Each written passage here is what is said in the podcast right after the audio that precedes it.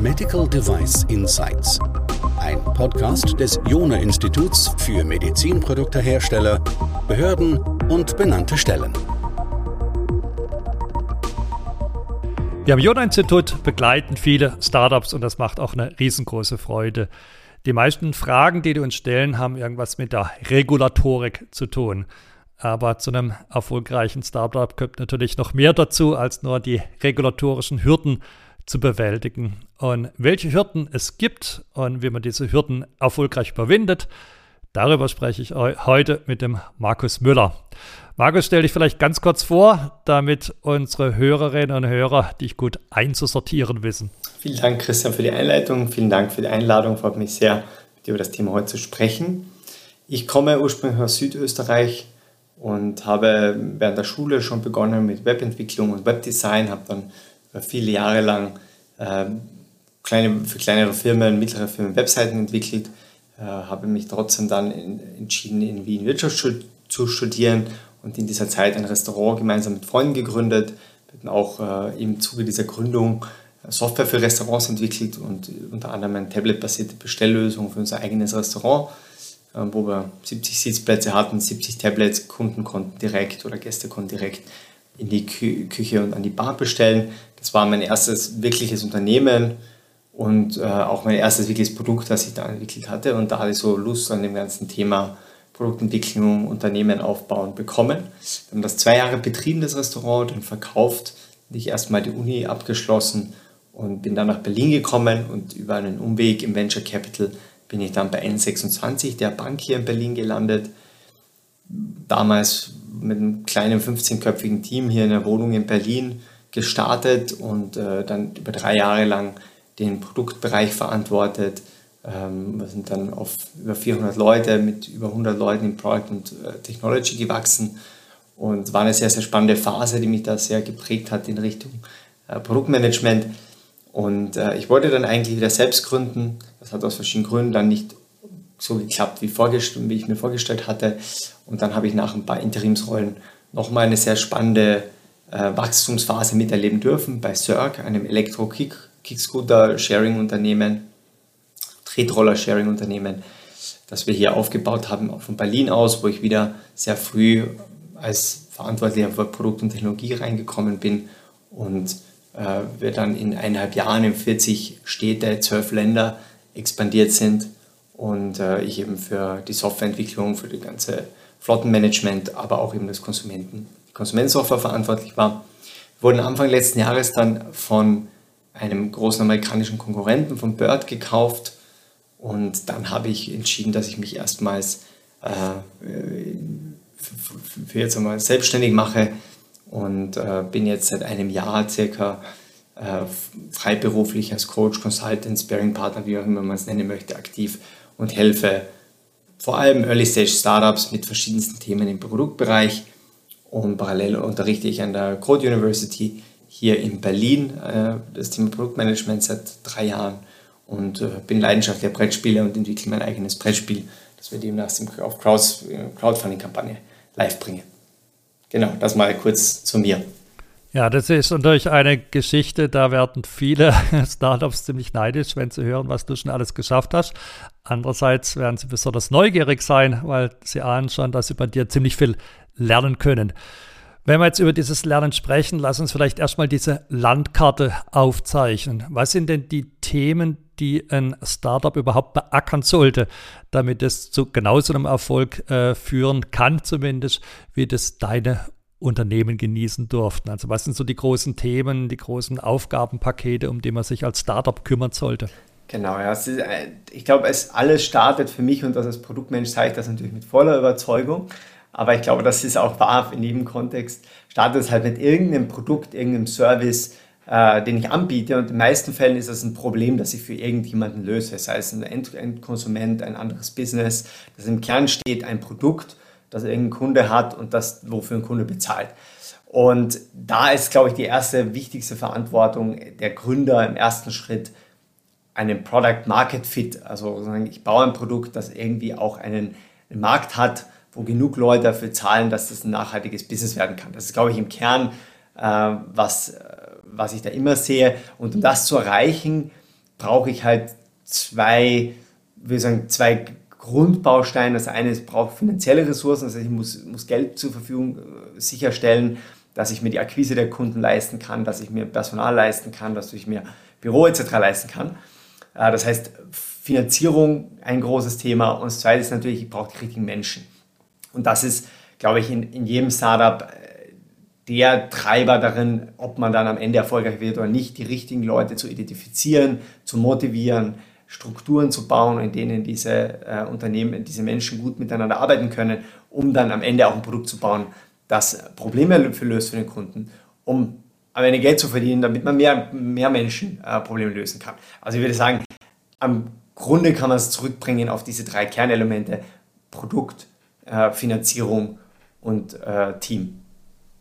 Ja, das sind die drei wichtigen Themen. Ich glaube, das sollten wir jetzt nochmal näher reinschauen. Ich habe schon gehört, wo dein Herz am meisten schlägt. Da habe ich beim Thema äh, Produkt und du hattest es genannt gehabt, den Fit äh, zwischen dem, was das Produkt anbietet und dem, was im Markt verlangt wird. Was wären so da deine Tipps oder wie sollte man, was sollte man hier jetzt achten? Wie geht man hier vor? Was ist die Aufgabe in diesem Bereich? Mhm. Also ich arbeite auch unter anderem als, als Vortragender an der Uni für Produktmanagement und da habe ich sehr oft äh, diese Frage und dieses Thema, das wir da gemeinsam besprechen und da habe ich mich ganz vielen äh, unterschiedlichsten, auch ganz frühphasigen Gründern und sehe immer wieder das eine Problem, dass viele zu schnell in eine Lösung springen und sagen, ich weiß ganz genau, was ich machen will, ich baue das jetzt. Ähm, anstatt mal erst zu verstehen, wer ist denn überhaupt der Kunde, die Kundin? Was sind überhaupt deren Probleme? Was sind deren Verhaltensmuster? Das wirklich mal zu verstehen und kennenzulernen. Und dann auch zu sagen, ich über Prototyping versuche ich jetzt und, und experimentieren, versuche ich kleine Schritte zu testen und zu probieren, um herauszufinden, ob ich am richtigen Pfad bin, eine Lösung zu bauen, die die denen auch wirklich substanziell besser sein kann, als was die heute haben an, an Lösungen. Und äh, was quasi als Lean Startup losgetreten wurde, vor, wurde vor 10, 15 Jahren äh, von Eric Ries und dessen Buch, äh, haben trotzdem, trotz dass viele das sagen und sagen, wir arbeiten sehr lean und in kleinen Iterationen, sehe ich immer wieder, dass schnell der Sprung kommt zu, ich weiß eh genau, was der Kunde möchte. Und auch dieser ich baue jetzt einfach mal Software und dann äh, launche ich die Software und dann realisiere ich erst, eigentlich braucht das niemand oder es funktioniert gar nicht. Und dieses sehr experimentelle Iterieren eines Produkts ist das, glaube ich, wo, wo man stark ansetzen muss, weil eine Sache, die, die man sich merken sollte, ist die teuerste Art, um zu testen, ob etwas funktioniert, ist es zu programmieren und wirklich Software zu entwickeln. Es gibt so viele tolle Methoden des Experimentierens und eine häufigsten ist natürlich das, das klassische User Research, das Interviewing. Ähm, aber wir haben auch zum Beispiel bei N26 ganz viele verschiedene Methoden verwendet von ähm, Landingpage-Tests, wo wir ähm, zum Beispiel einfach E-Mails äh, ausgeschickt haben über ein neues Produkt, unseren Kunden gesagt, hey, hier ist ein neues Produkt und gemessen haben, wie viele Leute klicken denn hier überhaupt und würden sich denn eintragen, um äh, das erstes Produkt verwenden zu können. Oder wir haben in unserer App ähm, einem Bestand ähm, quasi so ein Pop-up angezeigt, sagen, hey, hier ist ein neues Produkt, äh, hast du da Interesse? Und dann kannst du sagen, äh, überspringen oder ja, äh, sign up. Und dann haben wir gesagt, sorry, das Produkt gibt es noch gar nicht. Ähm, aber hier kannst du deine, deinen Input hinterlassen und so weiter. Und wir haben gemessen zum Beispiel, wie viele Menschen interessiert das überhaupt. Das kann ich jetzt machen, wenn ich schon ein Bestandsprodukt habe. Oder das kann ich machen, indem ich eine einfache Homepage baue und dann äh, Kunden 50, 100 Euro Marketingbudget in die Hand nehme und versuche da Kunden drauf zu bringen und zu sehen, okay, wer macht denn ein Sign-up auf diese Warteliste? Und über solche ganz einfachen Experimente kann ich mal versuchen, ob es überhaupt Interesse gibt für das Produkt. Kann ich das überhaupt verkaufen und, und kommunizieren. Und da sage ich immer, versucht erstmal das Produkt zu verkaufen, bevor es baut.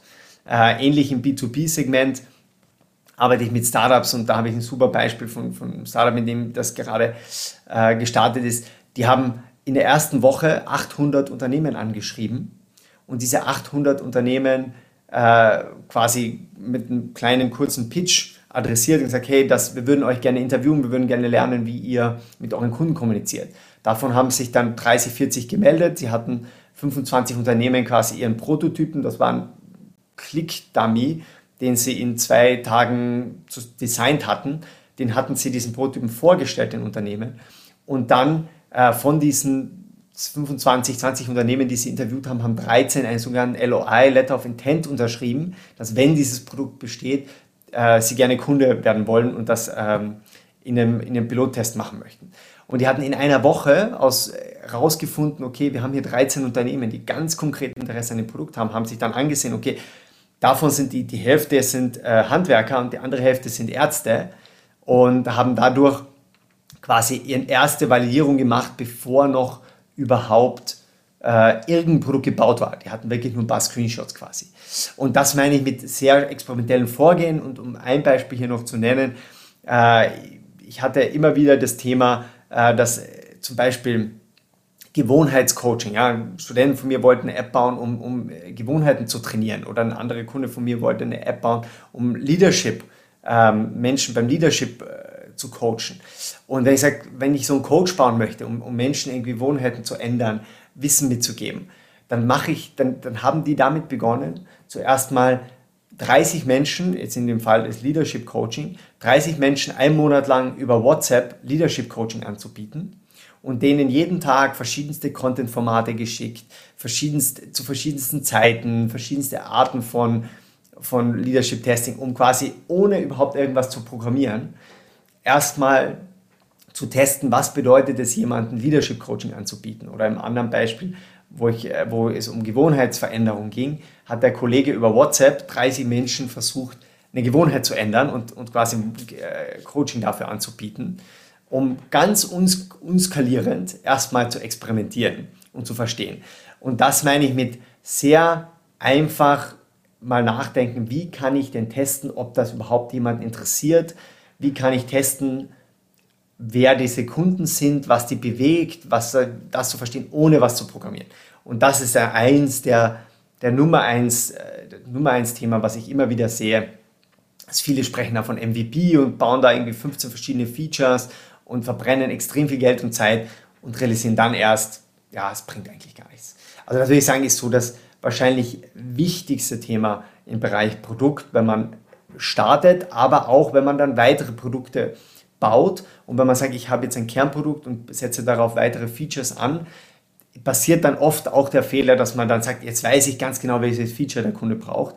Der hat ja schon danach gefragt. Ähm, und baut man das Feature, ohne überhaupt mal zu validieren, in welchem Kontext wird das gebraucht. Macht das so Sinn? Fragen danach zwei Kunden oder mehrere Kunden. Also diese Balance zu finden von genug Research, aber auch nicht zu viel Research, fällt sehr vielen Unternehmen sehr schwer. Und da kann ich zum Beispiel ein Buch äh, sehr empfehlen, das ist Testing Business Ideas ähm, vom Strategizer Verlag. Äh, großartiges Handbuch, um einfach so verschiedenste Experimentiermethoden kennenzulernen äh, und da versuchen auch ein bisschen experimenteller vorzugehen und nicht immer gleich zu programmieren. Das werden wir natürlich auch gleich in unseren Show Notes verlinken. Du hast jetzt sehr schön dargestellt gehabt, wie wichtig es ist, diesen frühen Research zu machen, ohne notwendigerweise da schon ein Produkt überhaupt zu haben, also nicht mal ein MVP zu haben. Würdest du das auch empfehlen im Bereich von Healthcare, wo manche sagen, ihr braucht ja erstmal eure Zweckbestimmung, um überhaupt da weiterarbeiten zu können? Mhm. Also ich glaube, gewisse Dinge und da, wenn ich ein Produkt entwickle, orientiere ich mich immer gerne an dem Lean Canvas. Ähm, das gewisse, was sind diese acht Kernelemente, die ich in dem Produkt abbilden muss. Und äh, um das Problem zu verstehen, um den Kunden zu verstehen, um eine Value Proposition zu testen, ähm, und um sogar um eine Lösung zu testen, brauche ich kein fertiges Produkt. Äh, um das Problem und den Kunden zu verstehen, kann ich Interviewing machen, Observational, also Beobachtung der Kunden in ihrem natürlichen Umfeld. Ich kann ähm, gewisse solche, was ich vorhin erwähnt habe, nennt sich oft Concierge Service, Concierge Test oder Wizard of Oz Test, wo ich quasi eine gefakte Produktexperience erzeuge, um einfach nur mal zu verstehen, wie wird denn damit interagiert dann kann ich meine Value Proposition, also mein Wertversprechen dem Kunden gegenüber testen, indem ich so einen Landingpage-Test baue. Da brauche brauch ich weder Zertifizierungen noch, irgend, noch irgendetwas. Ähm, natürlich gibt's, unterscheiden sich die Methoden in B2C und B2B da etwas. Man kann aber die, die, die, die sehr ähnlichen Prinzipien anwenden. Und erst wenn ich dann diese Sicherheiten habe, dass ich, okay, ich habe sehr klare, ich habe eine sehr starke Verständnis für den Kunden, ich habe ein starkes Verständnis für die Problematik, ich habe eine Indikation, dass die Value Proposition funktioniert und jetzt habe ich an der Lösung iteriert, also konkret, was ist denn mein Produkt jetzt, da kann das dann oft Sinn machen, sagen, jetzt gehe ich echt den Schritt und baue mir ein MVP. Ich bin immer sehr vorsichtig mit diesem Wort Minimum Viable Product, weil die meisten Leute da alles reinklatschen, was sie gerne hätten. Das ist so eine Wunschliste für die erste Version und nicht Minimum Viable in, ihrem, in der Aussage. Deswegen mag ich dieses Wort eigentlich nicht mehr, sondern sage immer, sag mir, was ist deine erste Version und dann streiche ich dir zwei Drittel weg von deinen ganzen Dingen, die du da möchtest, weil das, die erste Version kann viel, viel kleiner sein als das, was du im Kopf hast. Äh, weil da Leute immer glauben, man muss alles rein. Aber der Wert liegt drin, zu sagen, wie kann ich, was ist das schnellstmöglichste, das ich am Markt bringen kann, um zu testen. Und der Markt kann heißen, in einem closed, geschlossenen Beta-Test oder geschlossenen Alpha-Test. Das heißt nicht, dass ich jetzt rausgehen muss und schon äh, publik das testen muss. Das muss nicht heißen, dass ich jetzt schon Geld verlange, vielleicht auch dafür. Ähm, das kann dann wirklich sehr iterativ sein. Es kann auch sein, dass ich mit Freunden und Familie das erstmal teste, um zu sehen, okay, wird das überhaupt verstanden? Hängt natürlich jetzt ganz stark wieder vom Produkt ab. Im B2B-Segment wird Friends and Family Testing wahrscheinlich schwer sein. Da ist es wichtiger, zwei bis drei Pilotkunden zu, zu finden, um mit denen dann das zu iterieren äh, und zu testen. Und da kann man auch oft viele Kompromisse eingehen, wenn man den entsprechende Angebote macht. Also an der Stelle muss ich einfach auch vielleicht hinzufügen, ich sehe zu viele Startups, die zu früh wachsen. Die wenigsten Startups wachsen zu spät. Das heißt, erstmal muss man dieses, diesen Product Market Fit finden. Und da gibt es verschiedene Methoden, wie ich den berechnen kann. Da kann man zum Beispiel sich den Alice-Score ansehen, der sehr bekannt wurde in den letzten Jahren mit dieser Frage, wie enttäuscht wärst du, wenn du, wenn du das Produkt nicht mehr verwenden kannst? Very disappointed, somewhat disappointed or not disappointed. Äh, und wenn ich da einen gewissen Score habe, dass irgendwie mehr als 50 Prozent sagen, very disappointed, ist ein sehr guter Indikator für so ein Product Market Fit. Gibt es noch andere Möglichkeiten, wie ich das messen kann, über äh, Referral-Raten, über gewisse Wiederkehrraten in meinem Produkt. Das ist der erste Schlüssel und nicht die Menge an Kunden im ersten Schritt, sondern quasi wie zufrieden und wie regelmäßig verwenden meine Kunden das Produkt, meine Handvoll an erster Kunden. Und wenn ich das geschafft habe, dann geht es wirklich um Wachstum, Wachstum, Wachstum. Äh, da sehe ich, dass das sehr oft zu verwechselt wird und zu früh der Wachstum äh, vorangetrieben wird. Ja, und danach hat man ein sehr gutes Verständnis der Kunden, äh, wie du es gerade eben auch beschrieben hast, und damit einen extrem wichtigen Input auch wiederum für die Zweckbestimmung, wo man unter anderem genau diese vorgesehenen Anwender und den Nutzungskontext beschreiben muss. Und ich denke, wenn man so vorgeht, wie du es beschrieben hast, haben wir noch einen anderen großen Vorteil. Das geht ja schon Richtung formative Evaluierung in ganz frühen Phasen. Das heißt, da kann man dann auch da der benannten Stelle oder der Behörde schon was vorweisen, wie man eben dann zu diesem gebrauchstauglichen Produkt gekommen ist. Ja, das war schon ziemliche Insights, die, die du uns ja gegeben hast. Und du hast eigentlich schon den Schritt zum nächsten Thema vorbereitet. Du hast gesprochen gehabt über das Wachstum. Und da hattest du vorhin berichtet gehabt, ja, das haben wir die Aspekte Team und da haben wir die Aspekte der Finanzierung. Könntest du uns hier auch für diese beiden Themen noch uns ein paar Best Practices mitgeben und ein paar Dinge, die die ja, Startups auf jeden Fall vermeiden sollten? Gerne, ja. Wenn wir über Finanzierung sprechen, ist es Erste, womit ich über Startups immer spreche, äh, wenn mich Leute danach fragen, zu sagen, was ist denn eigentlich euer Ziel? Was wollt ihr denn für eine Art von Unternehmen aufbauen? Weil das hängt dann ganz stark davon ab, was ich für eine Art von Finanzierung überhaupt mehr interessant ist.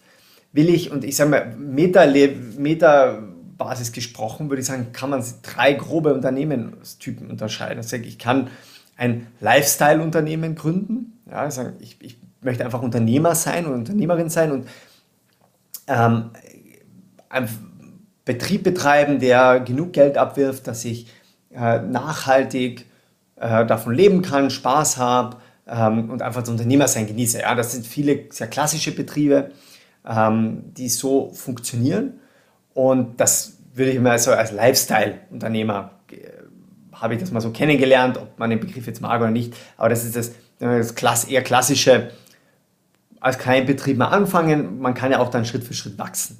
Ähm, aber mit einer anderen Intention, da ist auch die Intention, möglichst schnell profitabel zu werden und sich davon tragen zu können. Dann habe ich die Kategorie zu, ich bin vielleicht ein Social Entrepreneurship. Äh, das heißt, ich möchte ja möglichst, äh, mir geht es einfach darum, viel Gutes zu bewirken mit dem und trotzdem nach, also ein nachhaltiges Unternehmen aufzubauen, das sich selbst tragen kann. Aber ich bin im Prinzip Non-Profit in, in dem Sinne, dass ich sage, es geht mir jetzt nicht um irgendwie möglichst hohe Returns zu erzeugen, sondern mein Return wird ganz stark gemessen aus dem Impact, den ich erzeuge. Oder dritteres, dann ist das Growth, Star, Growth äh, Startup oder Growth Unternehmen. Ich möchte Growth Entrepreneur sein.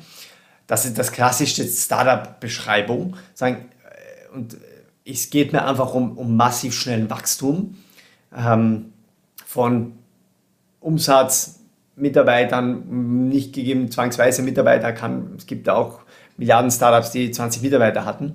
Ähm, aber meistens auch kommt es dann inhärent mit, mit Wachstum von Mitarbeitern. Und basierend von dem muss ich dann verstehen, okay, was gibt es überhaupt für Finanzierungsmethoden, die mir zur Verfügung stellen. Weil wenn ich eigentlich ein Lifestyle-Unternehmen gründen möchte, dann ist Venture Capital einfach nicht das Richtige. Das, wenn ich ein äh, Non-Profit oder Social Entrepreneurship machen möchte, dann gibt es ganz spezielle Fonds, ganz spezielle Investoren, die für sowas interessant sind. Und wenn ich sage, ich möchte aber ein Growth-Startup äh, bauen, dann muss ich mir ansehen, ist mein Case, ist mein Problem, das ich da lösen möchte, überhaupt interessant für ein Growth-Unternehmen. Beispiel, ich habe damals im Venture Capital gearbeitet, da kam ein, jemand äh, zu uns und hat ein sehr spannendes ähm, Software für, für Taucher entwickelt, wo man irgendwie unter Wasser äh, so aller Twitter-Nachrichten abstellen, wenn man während dem Tauchen und miteinander kommunizieren. Und wir haben uns das angesehen und danach hat der Partner von dem Venture-Fonds gesagt, hier, das globale, der globale, Markt für Tauchen ist irgendwie 800 Millionen im Jahr. Wie soll ich eine 100 Millionen Revenue Company bauen in einem Markt, wo der größte Player 90, nicht mal 100 Millionen Umsatz macht? Und das ist, da, da gesagt, das ist ein super Thema, ist ein super Unternehmer, aber der muss sehr spezielle Investoren finden. Der klassische Venture Capitalist, der macht 10 Wetten und 8 Wetten davon äh, bringen gar nichts zurück. Ein eine Wette bringt, oder so sieben Wetten bringen nicht zurück, ein bis zwei Wetten, die platziert werden, bringen vielleicht das Geld zurück, äh, das ähm, investiert wurde. Und irgendwie eine, ein, und eine Wette schlägt so sehr aus, dass irgendwie 10 bis 15, 20-fach das zurückbringt, ähm, was, an, was, äh, was sie ursprünglich investiert haben und damit das ganze Portfolio trägt. Ja, ist vielleicht ein bisschen extrem beschrieben, aber so muss man sich das vorstellen. Neun von zehn Startups werden einfach nichts und das eine von zehn hat Erfolg und das muss aber so viel Erfolg haben, dass es alle anderen tragen kann. Und deswegen muss jede der zehn Wetten, die ich platziere, die Chance haben, so hoch, so erfolgreich zu werden. Das heißt, wenn es da keinen, keinen inner, inner, inner Market, inner Revenue Market gibt von mindestens einer Milliarde Umsatz in dem Markt, dann ist es einfach ähm, nicht interessant, weil dann kann ich kein Unternehmen bauen, das groß genug wird, das für einen Venture Capital äh, Investor in deren Businessmodell passt. Und mit Inner Revenue in dem Fall meine ich, wenn ich jetzt zum Beispiel ein Food Delivery Startup habe, das irgendwie Essen an Menschen liefert, dann wäre der Außenrevenue irgendwie deine 15 Euro, die du für die zwei Pizzen bestellt hast und die 2 Euro Inner Revenue ist, was das Food Startup nimmt an, an quasi Umsatz, tatsächlichen Umsatz an, dem, an der Lieferung. Die andere, das andere ist quasi nur ein äh, transaktionelle Kosten für, für das, was das Restaurant macht. Und dieser Innenumsatz muss irgendwie ein, ich, also das hat mir mal ein Venture Capitalist gesagt, ein, besser zwei Milliarden Potenzial pro Jahr haben, damit das überhaupt interessant ist für einen Venture Capitalisten. Das heißt, ich muss mir da ganz genau überlegen, ist der Markt groß genug, in dem ich da bewege, ist das Problem groß genug. Trotzdem sage ich, Nische zu, mit einer Nische beginnen ist immer gut, weil wenn man zu breit startet, ist es auch ein, dann hat man so viel Defokus. Man muss aber verstehen, ist die Nische, in der ich starte, kann das langfristig zum groß genug Markt führen. Das heißt, heute eng, aber morgen muss der Markt, entweder ist es ein extrem schnell wachsender Markt und dadurch ist der zukünftig sehr groß. Hier autonomes Fahren zum Beispiel ist heute noch ein relativ kleiner Markt, aber jedem ist bewusst, dass in 20 Jahren autonomes Fahren wahrscheinlich ein gigantisch großer Markt sein wird. Und Andersrum gibt es aber auch Märkte, die werden jetzt nicht mehr so viel wachsen, aber die sind per se heute ein sehr großer Markt. Und da kann ich reingehen mit einer kleinen Nische und sagen, ich fange damit an, erstmal Handwerkern dieses Problem zu lösen und dann löse ich dieses Problem, das ich für einen Handwerker gelöst habe, allen Arten von B2, äh, von, von Kleinunternehmen in diesem Segment äh, Kommunikation zum Beispiel, das ich für, für die äh, Probleme gelöst habe. Das heißt, Marktgröße ist für Venture Capitalisten absolut kritisch. Das ist eine. Äh, das zweite ist äh, Traction. Also was habe ich schon vorzuweisen? Und da gibt es sagen wir, zwei Arten von Traction. Ich kann Traction vorweisen über mein, über mein äh, Profil als Person, als Gründerteam. Das heißt, ich habe als, als Gründerteam ganz viele Dinge schon mit erfolgreich gemacht. Ich habe zwei Unicorn-Startups mit aufgebaut oder habe selber schon eines gegründet. Ähm, ich habe Erfolg, sehr viele erfolgreiche Dinge. Ich war bei irgendwie erfolgreichen, ich war Lead-Produktmanager bei Google, Facebook, Tech-Lead irgendwo bei sehr bekannten Unternehmen. Ich, ich bringe quasi einfach ein, äh, viel Erfahrung, aber auch Vertrauen über mein Profil mit. Und das habe ich, das, das hat mich gewundert in meiner Zeit, wo ich im Venture Capital gearbeitet habe, gesagt, da kommen manchmal Teams, die müssen extrem viel vorweisen im Produkt, bevor die überhaupt irgendwie äh, ernst genommen werden. Und da kommen da Gründer, die zeigen nur ihr Deck her, ihr Pitch Deck und, und bekommen Geld nachgeworfen dafür. Und dann habe ich irgendwann realisiert, okay, diese Gründer haben schon dreimal erfolgreich gegründet, die werden auch wieder erfolgreich gründen und, äh, oder haben eine sehr hohe Chance, wieder erfolgreich zu sein. Das heißt, die, müssen, die haben so viel persönliche Traction, dass sie es weniger über Produkt nachweisen müssen.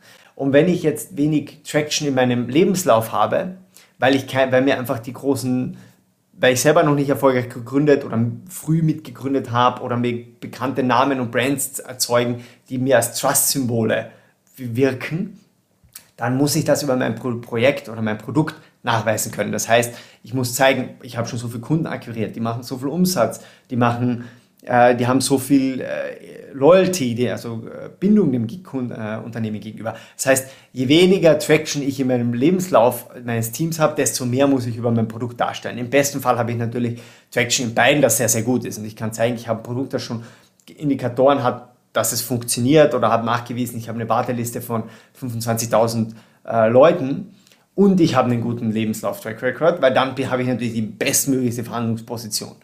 Ähm, das heißt, Traction ist an der Stelle was, was man nicht unterschätzen darf.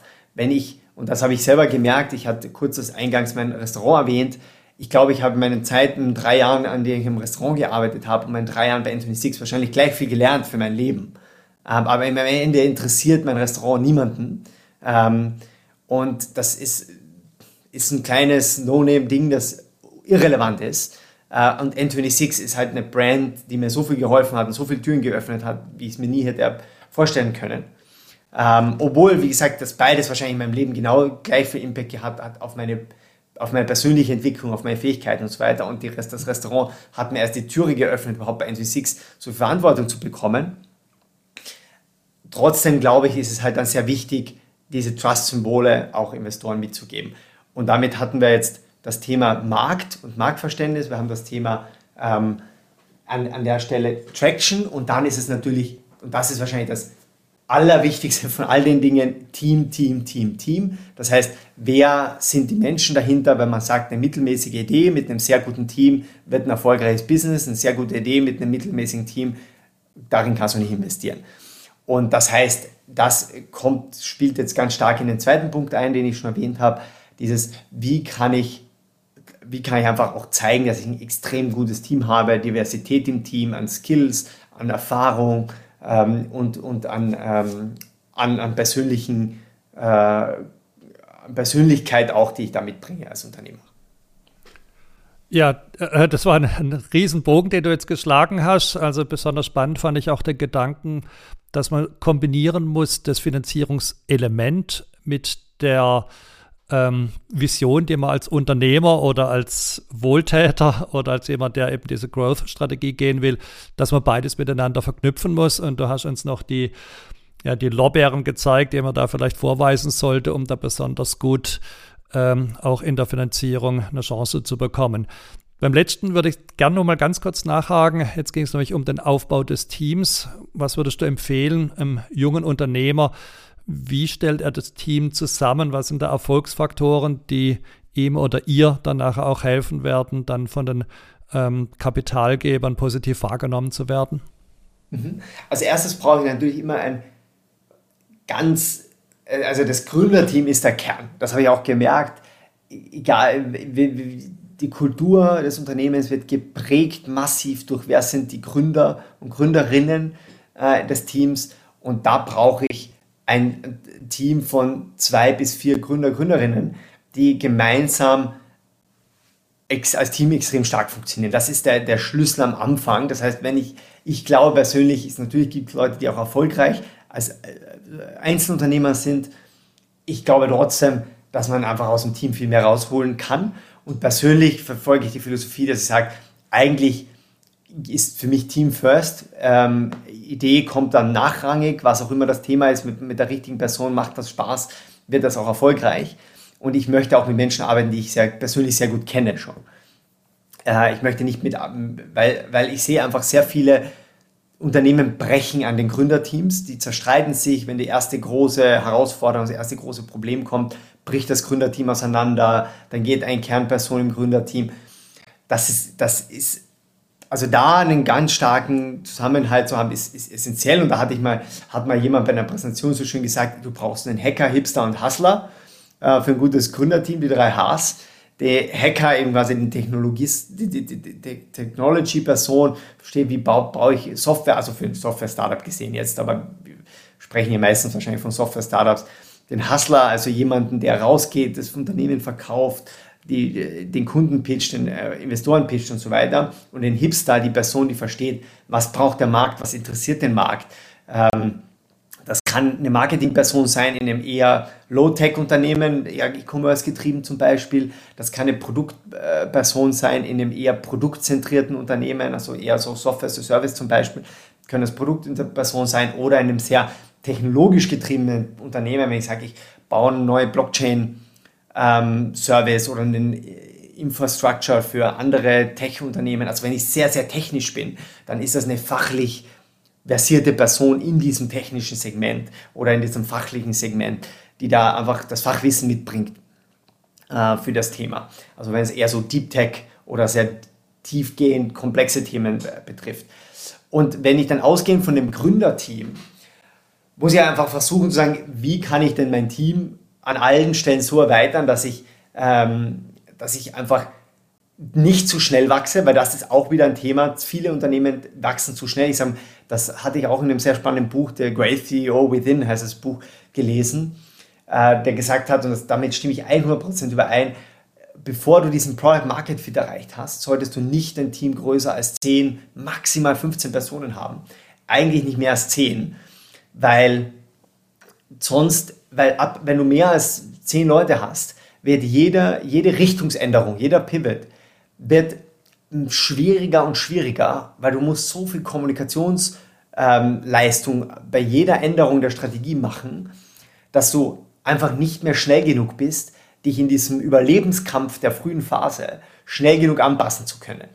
Und deswegen bis zum Product Market Fit, bis du weißt, okay, ich habe hier echt Indikationen, dass mein erstes Produkt grundsätzlich funktionieren kann und, und hier jetzt skalierungsfähig ist, versuch dein Team unter zehn Leuten zu halten. Und wirklich nur ein paar essentielle Personen mit an Bord zu bringen, wo du sagst, da fehlt mir wirklich, da fehlen mir Skills. Und dafür diese zehn Personen auch deutlich am Unternehmen beteiligen. Also grundsätzlich so ein ESOP-Programm, Employer Stock Option Program aufzusetzen, ist was, was ich jedem empfehlen kann, so früh wie möglich zumindest mal so Vor-Agreements aufzusetzen. Vielleicht jetzt noch nicht komplett rechtliches Konstrukt mit allen Details, aber zumindest ein Vor-Agreement. Und da sagt man auch, wenn ich ganz frisch starte, sollte ich 15 bis 20 Prozent freimachen für Mitarbeiter. Das wird verwässert natürlich dann massiv über die Zeit. Ähm, also zwischen 10 und 20 Prozent, 10 eher an der unteren Seite, 20 an der oberen Seite, in, in, in, wenn ich initial gründe, das schon mal reserviert halten für Mitarbeiter. Und ich würde die ersten 50 bis 100 Mitarbeiter incentivieren über, über solchen ESOP-Pools. Ähm, natürlich die ersten 5 bis 10 deutlich mehr und gewisse Schlüsselrollen auch deutlich mehr als andere. Aber das ist für mich einer der, der tollen Möglichkeiten, auch langfristig Ökosystemwert zu schaffen. Wenn ich mir ansehe, wenn irgendwie N26 mal an die Börse geht, dann können wir hier sowas schaffen, wie das in, in dem Silicon Valley als PayPal-Mafia bekannt ist, wo sagen, aus PayPal sind ganz viele eher frühe Mitarbeiter rausgegangen, mit, die substanziell auch finanziell da beteiligt waren und tolle weitere Startups gegründet haben. Ja. Ähm, die Liste an Beispielen ist, ist endlos lang und LinkedIn ist, glaube ich, nur eines der ganz großen Beispiele, das da irgendwie entstanden ist von, von Reed Hoffman.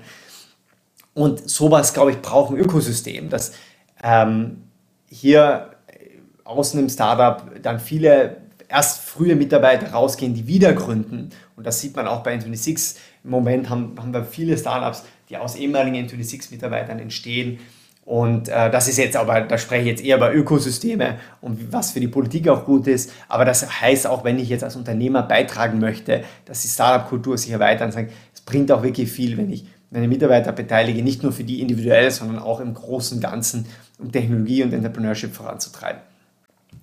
Ja, also das mal jetzt so als kurze Einleitung noch zum Teamthema. Das war eine riesen Einführung, die du uns gegeben hast. Und ich glaube, allen Hörerinnen und Hörern äh, wird klar, über welches unendliche Wissen du hier verfügst und stellt wahrscheinlich dann auch die Frage, ah, wie kann man daran ähm, ja, profitieren, wie kann man da, davon profitieren. Ähm, du hast vorhin gesagt, du verstehst dich auch als Sparring-Partner. Ähm, was könnte ein junges Startup tun, um von deinem ja, Erfahrungsschatz ein bisschen was absaugen zu können? Und falls sowas geht, wie wird so eine Begleitung denn ablaufen? Mhm. Ja, also grundsätzlich, was ich jedem immer gerne anbiete, wenn ich irgendwie helfen kann mit äh, Verknüpfungen mit meinem LinkedIn-Netzwerk, dann immer gerne, dann können Leute mich auf LinkedIn hinzufügen und ich helfe gerne einfach gute Kontakte herzustellen äh, zwischen Startups. Äh, sonst mit, ich arbeite sehr viel mit, also große meiner Kunden sind unter 50 Mitarbeitern und da arbeite ich meistens direkt mit den Foundern und das ist großer so, dass wir alle zwei Wochen zwischen ein und zwei Stunden sprechen, ich mir die Probleme anhöre, die es gibt und wir dann gemeinsam durchdiskutieren, wie man denn die Probleme besser lösen kann. Das ist großer Teil, ist natürlich betrifft die Produktentwicklung von äh, wen soll ich als nächstes einstellen zu wie mache, wie teste ich diese Hypothese, wie finde ich das jetzt raus, wie strukturiere ich meine Roadmap, ähm, wie gehe ich mit den Engineering-Problemen um, die ich da irgendwie habe, wie kann ich schneller releasen. Viele so Software-spezifische äh, Probleme, aber nachdem ich jetzt auch sehr viel gerade Teamaufbau betrieben habe, ich, ich habe mal Daumen gerechnet wahrscheinlich 400 Produktmanager interviewt im letzten, in den letzten sieben Jahren, helfe ich natürlich auch gerne sehr viel beim Thema Recruiting, egal welche Position, wie strukturiere ich meinen Recruiting-Prozess, welche, auf was passe ich da auf, wie interviewe ich die Leute? Sinnvoll, ich gehe da auch mal gern rein und mache dann nochmal ein paar finale Interviews und gebe dann meine Meinung dazu. Helfe auch gern mit dem Thema Finanzierung oder auch mit gewissen operativ-strategischen Fragen wie Customer Service Themen, aber auch Produ Produktstrategie, wo entwickeln wir uns hin. Und das sieht dann meistens so aus, dass wir alle zwei Wochen sprechen, je nach Umfang, auch mal dazwischen vielleicht einen Ad-Hoc-Workshop machen, wenn es Probleme gibt. Ganz frühe Startups verwenden auch gern ihr, die dieses Exit, glaube ich, oder Exist Start äh, haben, verwenden da zum Teil auch ihre Coaching-Budgets, die sie da haben dafür. Und äh, ich verrechne das dann einfach stundenweise mit den Startups und helfe denen. Und dafür kommt halt on top auch das, dass ich mein ganzes Netzwerk denen zur Verfügung stelle und helfe da einfach, wenn es um Recruiting von Leuten geht, ähm, an allen äh, Ecken und Enden. Genau, da kann man einfach immer gerne mal mit mir einen Termin ausmachen. Wir sprechen mal eine Stunde. Ich lerne das Startup kennen, versuche gerne auch mal ein bisschen zu helfen, schon mit den ersten Themen und äh, helfe da einfach an. Wo, mir macht es einfach Spaß, Unternehmern zu helfen, auf dem Weg erfolgreich zu sein. Und auf meinem LinkedIn-Profil findet man dazu auch nochmal eine ganze Liste an Beispiel-Startups, mit denen ich da gerade arbeite und auch nochmal ein paar Themen, äh, die ich da mit denen beackere. Ja, und das ist auch genau die Liebe, nämlich den Startups zu helfen, die uns beide ja verbindet und wir uns auch kennengelernt haben. Ich würde und den Show Notes würde ich dein LinkedIn-Profil und deine Kontaktdaten mit veröffentlichen, sodass sich alle Startups direkt an dich wenden können, wenn es eben um diese Gründungsfragen, um diese Finanzierungsfragen geht, die du uns jetzt gerade so wunderbar dargestellt hast. Und bei regulatorischen Fragen, da stehen wir natürlich auch immer bereit. Markus, es war eine wirklich tolle Session. Danke für deine Insights, die du uns hier gegeben hast. Sehr gerne, Christian. Danke dir für die Möglichkeit, hier einfach ein paar Dinge teilen zu können und äh, freut mich, weiter mit dir weiterzuarbeiten.